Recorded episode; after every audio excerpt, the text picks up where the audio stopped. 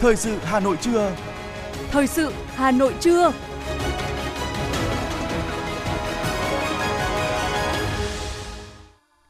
Quang Minh và Thúy Hằng xin được đồng hành cùng quý thính giả trong 30 phút của chương trình thời sự trưa nay, Chủ nhật, ngày 15 tháng 1 năm 2023. Chương trình có những nội dung chính sau đây.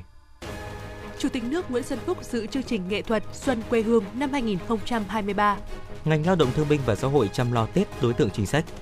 Hà Nội xử phạt hơn 17,7 tỷ đồng vi phạm trật tự xây dựng. Đặc sắc chợ hoa xuân phục vụ Tết. Phần tin thế giới có những thông tin, lưới điện của Ukraine hứng chịu đợt tấn công diện rộng mới. Hàng chục nghìn giáo viên xuống đường tuần hành ở Lisbon yêu cầu tăng lương. Và sau đây là nội dung chi tiết. Thưa quý vị, Gala Xuân quê hương năm 2023 diễn ra tối qua tại Trung tâm Hội nghị Quốc gia Hà Nội với sự tham gia của hơn 1.000 kiều bào khắp nơi trên thế giới. Chương trình được dàn dựng công phu, ấn tượng với nhiều tiết mục đặc sắc ca ngợi quê hương đất nước, truyền tải không khí đón xuân mới ấm áp, rộn ràng. Chủ tịch nước Nguyễn Xuân Phúc đã đánh chống khai hội và có bài phát biểu chúc Tết cộng đồng và đồng bào ở nước ngoài trong chương trình này.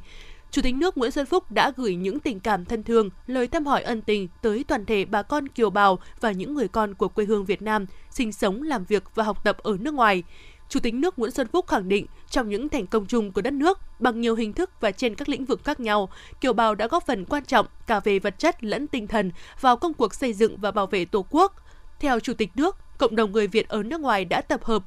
mở rộng hợp tác thương mại, đầu tư đóng góp hàng chục tỷ đồng, hỗ trợ quá trình chống dịch COVID-19, khắc phục hậu quả của thiên tai bão lũ. Cộng đồng người Việt Nam ở nước ngoài cũng là chất xúc tác, đóng góp quan trọng vào những thành công của hoạt động đối ngoại nước ta. Nhân dịp này, qua chương trình Xuân quê hương năm 2023, Chủ tịch nước Nguyễn Xuân Phúc gửi lời chúc mừng năm mới đến 5,3 triệu bà con kiều bào trên khắp thế giới, bày tỏ mong muốn năm 2023, kiều bào ta sẽ tiếp tục sát cánh cùng dân tộc với tinh thần đoàn kết, sẽ tạo vận mệnh mới tốt đẹp, hướng tới mục tiêu một nước Việt Nam phát triển, thu nhập cao vào năm 2045. Nhân dịp chuẩn bị đón Tết Quý Mão năm 2023, Ủy viên Ban Thường vụ Hoàng Trọng Quyết, chủ nhiệm Ủy ban Kiểm tra Thành ủy đã đến thăm tặng quà Tết cán bộ tiền khởi nghĩa, anh hùng lực lượng vũ trang nhân dân trên địa bàn quận Bắc Từ Liêm. Thăm tặng quà Tết ông Vũ Huy Thành, cán bộ tiền khởi nghĩa, người hoạt động kháng chiến bị nhiễm chất độc hóa học, anh hùng lực lượng vũ trang nhân dân Trần Thành, người hoạt động kháng chiến bị nhiễm chất độc hóa học. Thăm tặng quà anh hùng lực lượng vũ trang nhân dân Đỗ Văn Trì, thương binh, người hoạt động kháng chiến bị nhiễm chất độc hóa học. Đồng chí Hoàng Trọng Quyết ân cần thăm hỏi sức khỏe, cuộc sống và bày tỏ sự tri ân sâu sắc của Đảng bộ chính quyền và nhân dân thành phố. Kính chúc các cán bộ lão thành cách mạng, anh hùng lực lượng vũ trang nhân dân sức khỏe, trường thọ, sống vui khỏe, đón Tết Quý Mão đầm ấm, tiếp tục là điểm tựa, động viên con cháu phát huy truyền thống gia đình, tích cực tham gia xây dựng quận Bắc Từ Liêm ngày càng văn minh giàu đẹp. Cũng trong dịp này, Ủy viên Ban Thường vụ Thành ủy Nguyễn Trọng Đông, Phó Chủ tịch Ủy ban nhân dân thành phố đến thăm tặng và đến thăm tặng quà Tết Quý Mão các gia đình chính sách tiêu biểu ở huyện Sóc Sơn đến thăm tặng quà Tết mẹ Việt Nam anh hùng Đàm Thị Bảy, ông Nguyễn Văn Tần, thương binh hạng 1 trên 4 và ông Nguyễn Xuân Trúc, thương binh hạng 4 trên 4. Phó Chủ tịch Ủy ban nhân dân thành phố Nguyễn Trọng Đông bày tỏ sự tri ân sâu sắc của Đảng bộ chính quyền và nhân dân thành phố. Kính chúc mẹ Việt Nam anh hùng trường thọ, chúc các thương binh sống vui sống khỏe, đón Tết Quý Mão, an vui bên gia đình, động viên con cháu phát huy truyền thống cách mạng, gương mẫu chấp hành chủ trương của Đảng, chính sách pháp luật của nhà nước, tích cực tham gia xây dựng quê hương nông thôn mới Sóc Sơn giàu đẹp. Nhân dịp Xuân Quý Mão, Ủy ban Mặt trận Tổ quốc Việt Nam thành phố Hà Nội tổ chức gặp mặt chúc Tết nguyên lãnh đạo, cán bộ mặt trận thành phố qua các thời kỳ. Các thế hệ cán bộ mặt trận đánh giá cao những kết quả công tác mặt trận năm 2022 đã đóng góp có hiệu quả cho sự phục hồi phát triển kinh tế thủ đô và đảm bảo an sinh xã hội. Đáng ghi nhận, cùng với nâng cao hiệu quả công tác giám sát, phản biện xã hội, đội ngũ cán bộ mặt trận chuyên trách từ thành phố đến cơ sở được trẻ hóa đã ngày càng khẳng định rõ nét tinh thần đổi mới, sáng tạo, lan tỏa các cuộc vận động, phong trào thi đua trong cộng đồng. Bày tỏ sự trân trọng đối với những người đã công hiến hết mình cho công tác mặt trận và sự nghiệp đại đoàn kết toàn dân tộc. Phó Chủ tịch Thường trực Mặt trận thành phố Nguyễn Anh Tuấn gửi lời chúc mừng năm mới bình an, hạnh phúc và mong muốn các thế hệ cán bộ mặt trận luôn theo dõi, cổ vũ động viên, đóng góp những kinh nghiệm, ý kiến quý báu để nhân dân thêm hiểu và tin yêu đội ngũ cán bộ mặt trận thêm 18 hộ nghèo cận nghèo trên địa bàn huyện Thanh Trì được đón Tết Quý Mão 2023 trong nhà đại đoàn kết được mặt trận các cấp thành phố hỗ trợ xây dựng mới từ các nguồn lực chung tay vì người nghèo, góp phần đưa Thanh Trì trở thành huyện không còn hộ nghèo. Trước thềm năm mới Xuân Quý Mão, bà Phạm Thị Bắc, hộ cận nghèo xã Tả Thanh Oai rất vui mừng xúc động khi nhận bàn giao căn nhà đại đoàn kết khang trang được xây mới từ 70 triệu đồng hỗ trợ của Mặt trận Tổ quốc thành phố, huyện và xã kết nối những tấm lòng nhân ái, chung tay vì người nghèo, không để ai bị bỏ lại phía sau. Năm 2022, Mặt trận Tổ quốc huyện Thanh Trì đã hỗ trợ xây mới 18 nhà đại đoàn kết, trao tặng phương tiện sinh kế là xe máy và xe đạp cho 92 hộ nghèo và hoàn cảnh khó khăn, tặng hơn 2.700 xuất quà, góp phần mang Tết Quý Mão ấm tình đoàn kết đến mọi nhà, mọi người. Thưa quý vị và các bạn, thực hiện kế hoạch số 329 của Ủy ban nhân dân thành phố Hà Nội về việc tặng quà tới các đối tượng hưởng chính sách, người có công, người có hoàn cảnh khó khăn trên địa bàn thành phố nhân dịp Tết Nguyên đán Quý Mão năm 2023. Sở Lao động Thương binh và Xã hội Hà Nội đã xây dựng kế hoạch và tổ chức thực hiện việc thăm tặng quà cho các đối tượng hưởng chính sách dịp Tết Nguyên đán với tổng kinh phí là 554.119,4 triệu đồng. Cụ thể, công tác này được triển khai tổ chức thực hiện ra sao? Chúng tôi đã có cuộc phỏng vấn với ông Đinh Hồng Phong, Phó Giám đốc Sở Lao động Thương binh và Xã hội Hà Nội về nội dung này. Mời quý thính giả cùng nghe. À, dạ vâng, xin cảm ơn ông ờ, Đinh Hồng Phong, Phó Giám đốc ờ, Sở Lao động Thương binh Xã hội đã trả lời cuộc phỏng vấn của Đài Phát thanh Truyền hình Hà Nội ngày hôm nay. À, thưa ông, vào dịp Tết ờ, Quý Mão năm 2023 thì Sở Lao động Thương binh Xã hội Hà Nội đã có những cái công tác chuẩn bị như nào để chăm lo cho các đối tượng chính sách, đối tượng người nghèo và đặc biệt là những người có công trên địa bàn thành phố Hà Nội? Vâng. Ờ, Ờ, để thực hiện ờ, phục vụ công tác ờ, chăm lo cho các đối tượng chính sách xã hội trên địa bàn của thành phố nhân dịp Tết Quý Mão năm nay thì thực hiện sự chỉ đạo của Thành ủy, Hội đồng nhân dân, Ủy ban nhân dân thành phố cũng như là của các ngành mặt trận Tổ quốc và các đoàn thể trên địa bàn thành phố Hà Nội. Thì với chức năng là cơ quan tham mưu cho thành phố thì Sở Lao động Thương binh Xã hội của chúng tôi cũng đã tham mưu kế hoạch À, với thành ủy cũng như là ủy ban để triển khai kế hoạch rất là sớm. Và năm nay cũng với một chủ trương để quan tâm chăm lo tới mọi người, mọi nhà đều có Tết và thực hiện tốt các cái chính sách xã hội thì cái dịp mà Tết này thì à, thành ủy cũng à, có cái kế hoạch để tổ chức các cái đoàn đi thăm đối với các à, đơn vị cũng như là các quận huyện và các cá nhân tiêu biểu trên địa bàn của thành phố. À, theo kế hoạch thì sẽ có 22 đoàn do các đồng chí trong thường trực ban thường vụ thành ủy cũng như là các sở ngành của thành phố sẽ tham gia các đoàn. À, cùng với đó thì tại các quận huyện à, cũng thường trực ban thường vụ các quận huyện ủy cũng ờ, thành lập các cái đoàn để đi thăm hỏi và chúc Tết các đơn vị ở địa phương cũng như là các gia đình chính sách, những người có công tiêu biểu, rồi các gia đình có hoàn cảnh đặc biệt khó khăn ở tại các cơ sở. Ở một cái mới trong năm nay đó là Hội đồng Nhân dân thành phố cũng đã ban hành ờ, nghị quyết số 25 ngày 8 tháng 12 năm 2022 quy định về cái mức hỗ trợ kinh phí hoạt động hàng năm trong đó là có những cái chế độ về Ờ, thay thế đối với cái chế độ mới về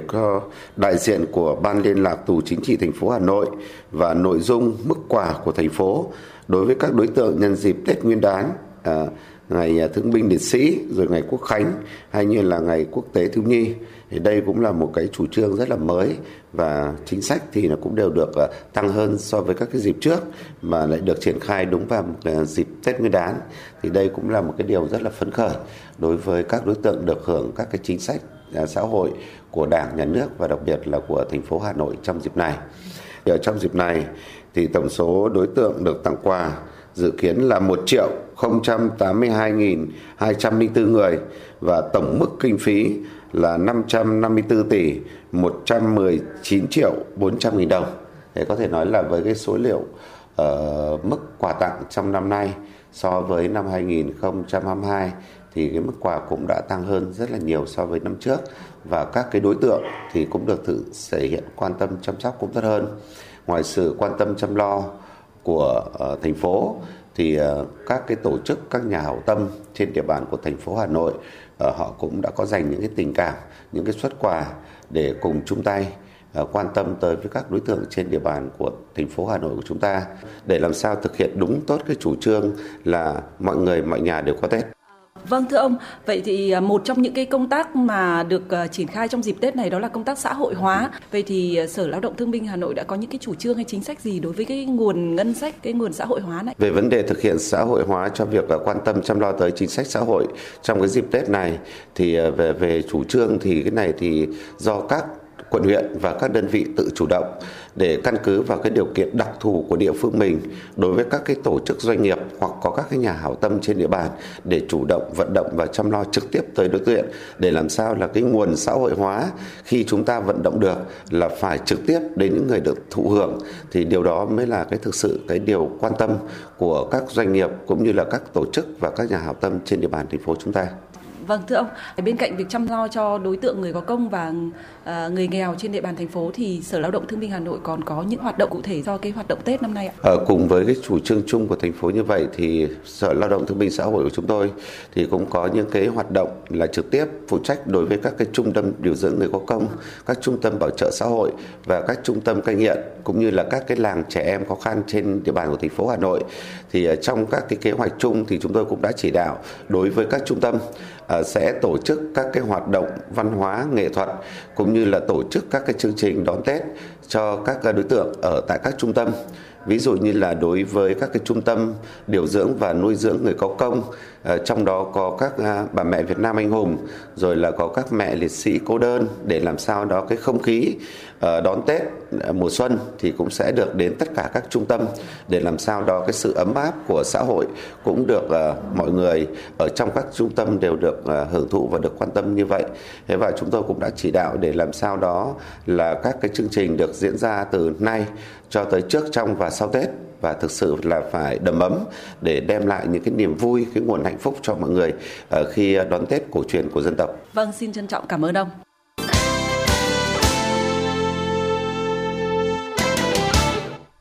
Chuyển sang những thông tin kinh tế. Thưa quý vị, thông tin công tác quản lý trật tự xây dựng trên địa bàn thành phố Hà Nội năm 2022, Sở Xây dựng Hà Nội cho biết, Ủy ban nhân dân các quận, huyện, thị xã và các đội quản lý trật tự xây dựng đô thị đã kiểm tra trên 18.100 công trình, đạt 100% công trình. Qua đó phát hiện thiết lập hồ sơ xử lý 472 trường hợp có vi phạm, chiếm tỷ lệ 1,87%. Ủy ban nhân dân các quận, huyện, thị xã đã xử lý dứt điểm 311 trường hợp vi phạm và đang tiếp tục giải quyết theo thẩm quyền 161 trường hợp. Các quận, huyện, thị xã đã ban hành 1.208 quyết định xử phạt vi phạm hành chính trong hoạt động xây dựng với tổng số tiền 17.722 tỷ đồng.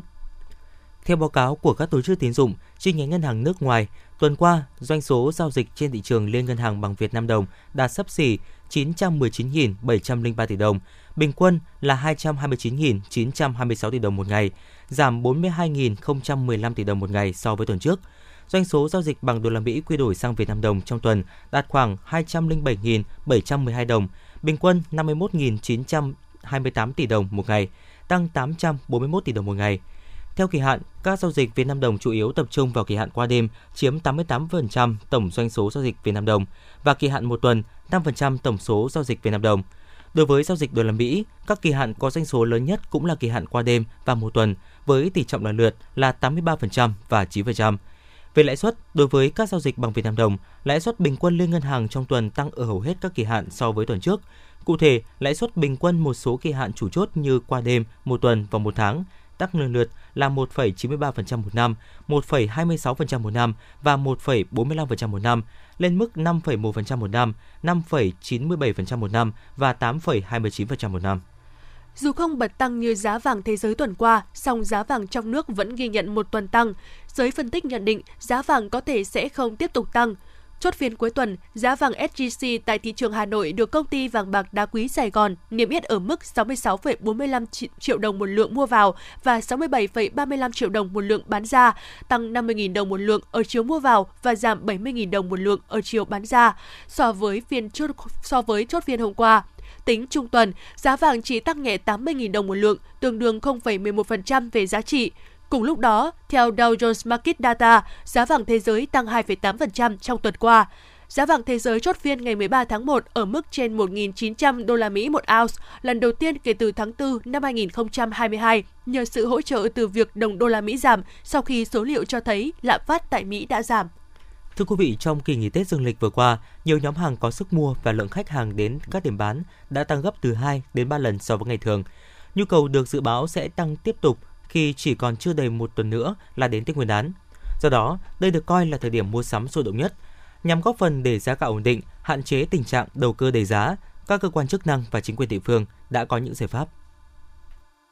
gần 54% doanh nghiệp bán lẻ đã đạt hiệu quả kinh doanh bằng và vượt mức trước đại dịch. Kết quả khảo sát do Việt Nam Report thực hiện gần đây cho thấy sự tăng trưởng của ngành bán lẻ đã đóng góp rất lớn vào sự phục hồi chung của nền kinh tế.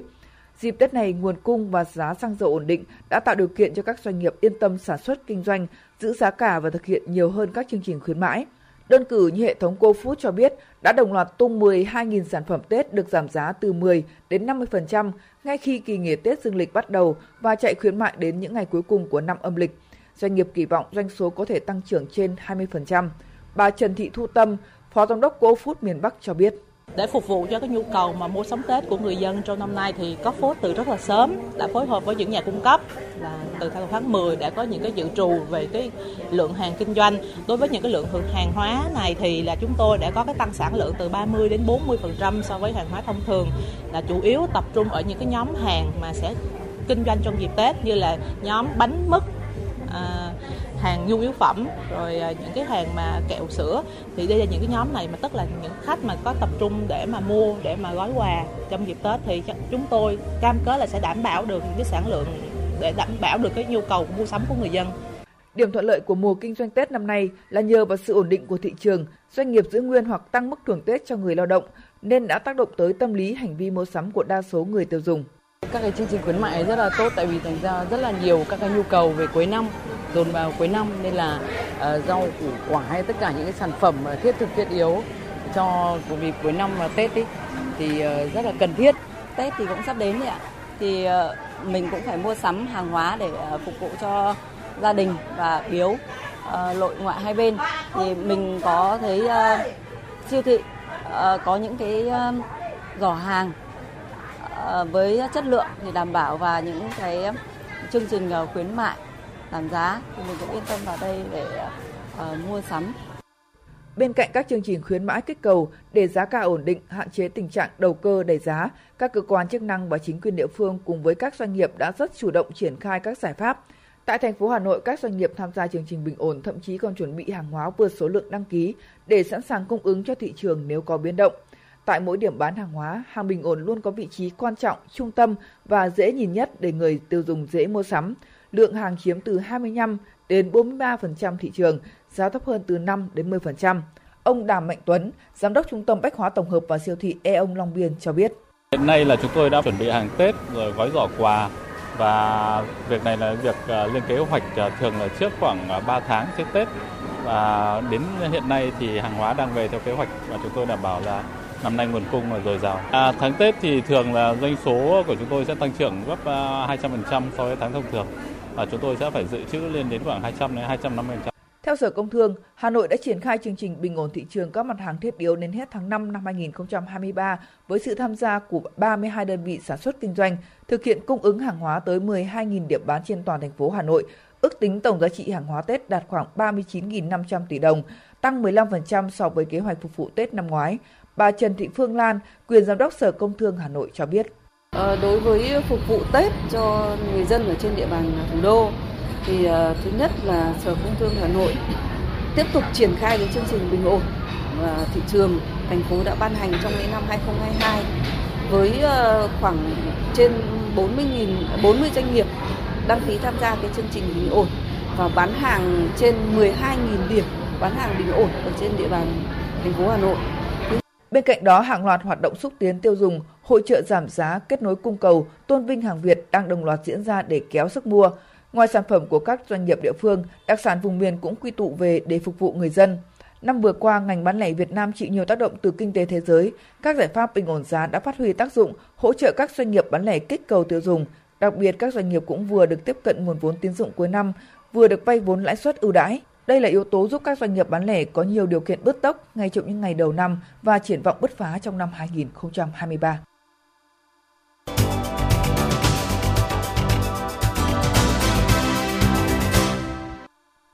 Thưa quý vị và các bạn, không chỉ bày bán hoa, cây cảnh, chợ Hoa Xuân của quận Hoàn Kiếm còn giới thiệu các sản phẩm dân gian truyền thống của các nghệ nhân, thợ thủ công làng nghề Việt Nam.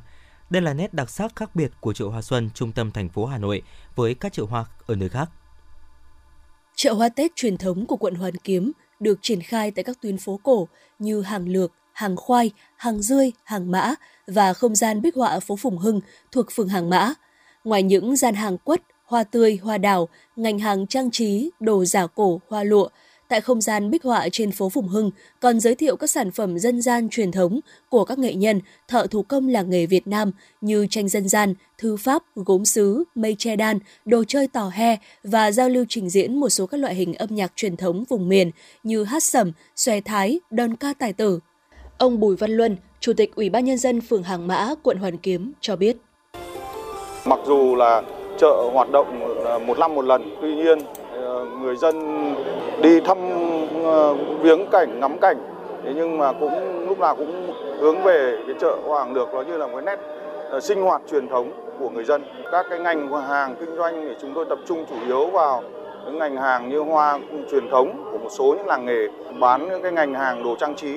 và một số những cái ngành hàng giả cổ ờ, phục vụ người dân.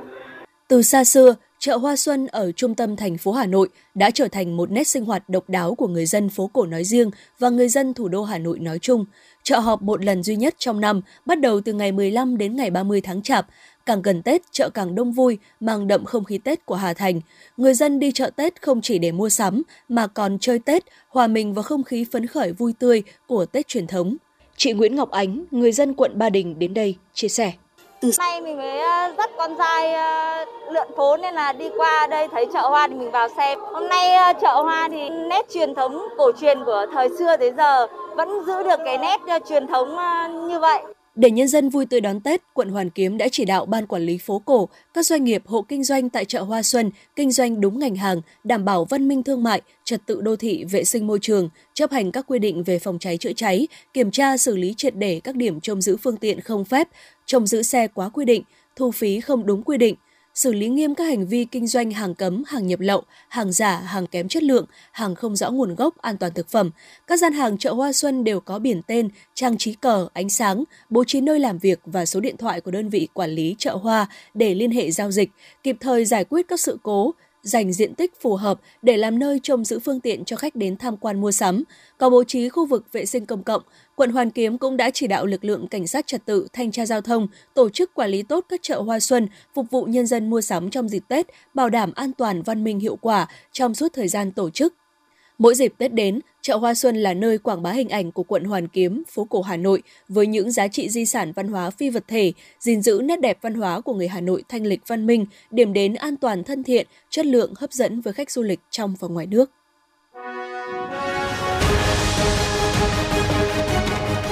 Thời sự Hà Nội, nhanh, chính xác, tương tác cao. Thời sự Hà Nội, nhanh, chính xác, tương tác cao.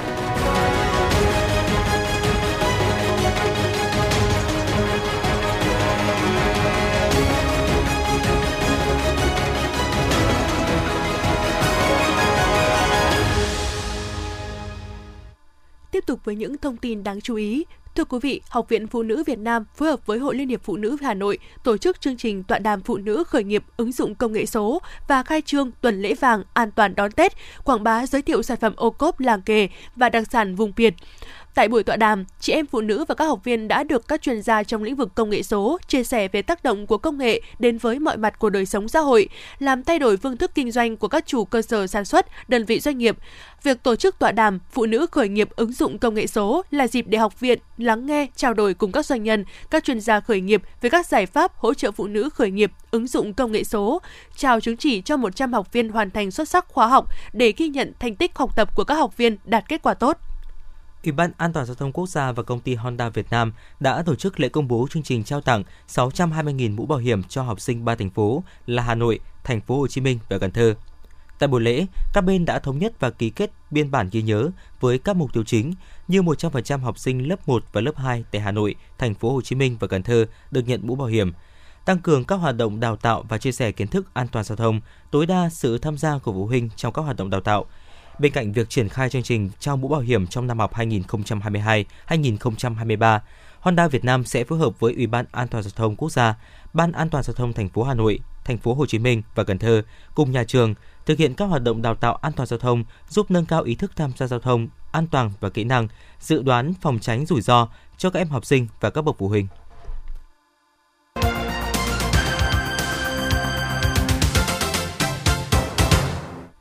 Xin chuyển sang những thông tin thế giới. Thưa quý vị, Bộ trưởng Năng lượng Ukraine cảnh báo người dân rằng việc cấp điện ở nước này sẽ gặp khó khăn trong vài ngày tới do vừa hứng chịu một đợt tấn công diện rộng. Giới chức Ukraine và truyền thông địa phương cho biết hàng loạt cơ sở hạ tầng quan trọng trên khắp quốc gia này đã bị tấn công vào ngày 15 tháng 1. Bộ trưởng Năng lượng Jinsman Klaschenko thông báo vụ tấn công này đã gây mất điện khẩn cấp ở một số khu vực của đất nước gồm Kharkov, Elvit, Ivano-Frankov, Zaporozhye, Vanistia và Kiev. Hàng chục nghìn giáo viên và nhân viên trường học đã đổ ra đường ở thủ đô Lisbon của Bồ Đào Nha để yêu cầu tăng lương và điều kiện làm việc tốt hơn. Đây được coi là một trong những cuộc đình công lớn nhất trong những năm ở đây ở Bồ Đào Nha. Trong cuộc đình công ôn hòa do Liên minh các chuyên gia giáo dục tổ chức, những người tham gia đình công dương biểu ngữ và hô khẩu hiệu, đồng thời kêu gọi Bộ trưởng Bộ Giáo dục Bồ Đào Nha Joa Costa từ chức. Kỳ thi đại học tại Nhật Bản đã bắt đầu diễn ra trên cả nước với những quy định chống gian lận nghiêm ngặt hơn. Kỳ thi kéo dài 2 ngày trong bối cảnh Nhật Bản đang trải qua làn sóng dịch COVID-19 thứ 8. Nhiều biện pháp chống gian lận đã được tăng cường trong và ngoài các địa điểm thi. Cụ thể, thí sinh đeo tai nghe trong quá trình thi sẽ bị cho là gian lận và sẽ bị lập biên bản nếu phát hiện vi phạm. Trước khi làm bài thi, các thí sinh được yêu cầu đặt điện thoại di động trên bàn học hoặc tắt điện thoại và để trong cặp. Trước kỳ thi, ban tổ chức gửi một danh sách các việc mà thí sinh cần lưu ý kèm với phiếu dự thi. Tổng thống Venezuela Nicolas Maduro vừa đề xuất thành lập một khối quốc tế mới, bao gồm các nước Mỹ Latin và Caribe có quan hệ chặt chẽ với Nga và Trung Quốc.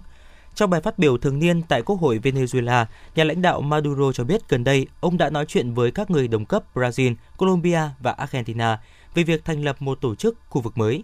Theo ông Maduro, đã đến lúc đoàn kết các nỗ lực ở khu vực Mỹ Latin và Caribe để tiến tới hình thành một khối mạnh mẽ gồm các lực lượng chính trị, sức mạnh kinh tế có tiếng nói với thế giới.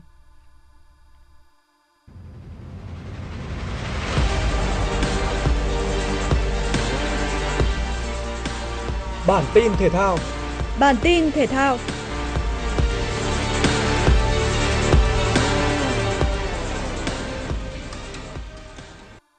Sau trận hòa đội tuyển Thái Lan hai đều ở trận chung kết lượt đi AFF Cup 2022, đội tuyển Việt Nam đã di chuyển sang Thái Lan để chuẩn bị cho trận lượt về. Bước vào buổi tập đầu tiên trên đất khách, nhóm cầu thủ thi đấu phần lớn thời gian trong trận chung kết được nghỉ ngơi. Ban huấn luyện muốn các cầu thủ sớm lấy lại thể trạng tốt, trong khi đó, nhóm cầu thủ còn lại không thi đấu hoặc chơi ít phút vẫn ra sân tập luyện bình thường. Trong buổi tập này, huấn luyện viên Park Hang-seo cũng cố gắng xây dựng thêm những phương án tấn công khác nhau để tạo ra bất ngờ cho đối thủ Thái Lan. Chiều nay, toàn đội sẽ có thêm một buổi tập nữa trên sân đấu chính.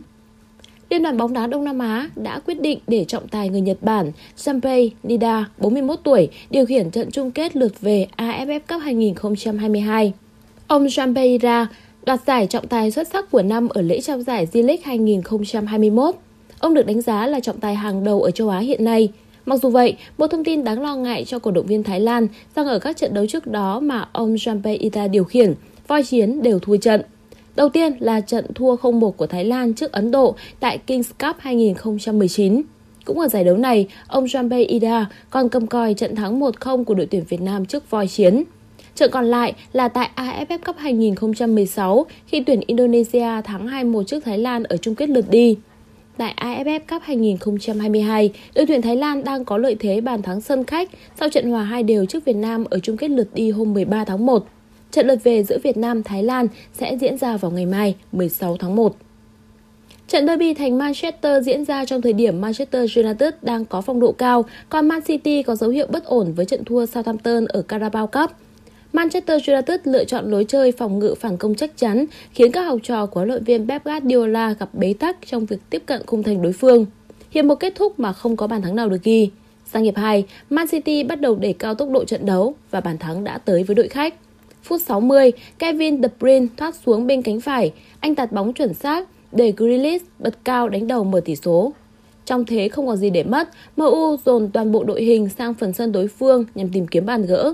Phút 78, Casemiro chọc khe để Rashford thoát xuống. Tiền đạo người Anh Việt vị nhưng Bruno mới là người dứt điểm đưa bóng vào lưới Man City. Trọng tài công nhận bàn thắng của Quỷ Đỏ vào đây là một quyết định gây nhiều tranh cãi. Bất ngờ chưa dừng lại ở đó khi mà chỉ 3 phút sau, ngôi sao trẻ Garnacho mới vào sân đã có tình huống đột phá cực hay. Tiền đạo người Argentina gốc Tây Ban Nha đã căng ngang bóng lọt qua sự truy cản của Nathan Ake và Rashford đã không bỏ lỡ cơ hội để đưa MU có lần đầu tiên vươn lên dẫn trước trong trận đấu này. Thắng xích sao 2-1, đoàn quân của huấn luyện viên Eric Ten Hag đã có 38 điểm và tạm vượt qua Newcastle để vươn lên vị trí thứ ba trên bảng xếp hạng. Trong khi đó, khoảng cách giữa Man City và Arsenal sẽ bị kéo xa hơn nữa nếu như pháo thủ có một kết quả tốt ở trận cầu với Tottenham diễn ra vào tối nay theo giờ Việt Nam. Tin gió mùa đông bắc và rét thành phố Hà Nội. Sáng sớm nay, ngày 15 tháng 1, không khí lạnh đã ảnh hưởng đến một số nơi thuộc vùng núi phía Bắc.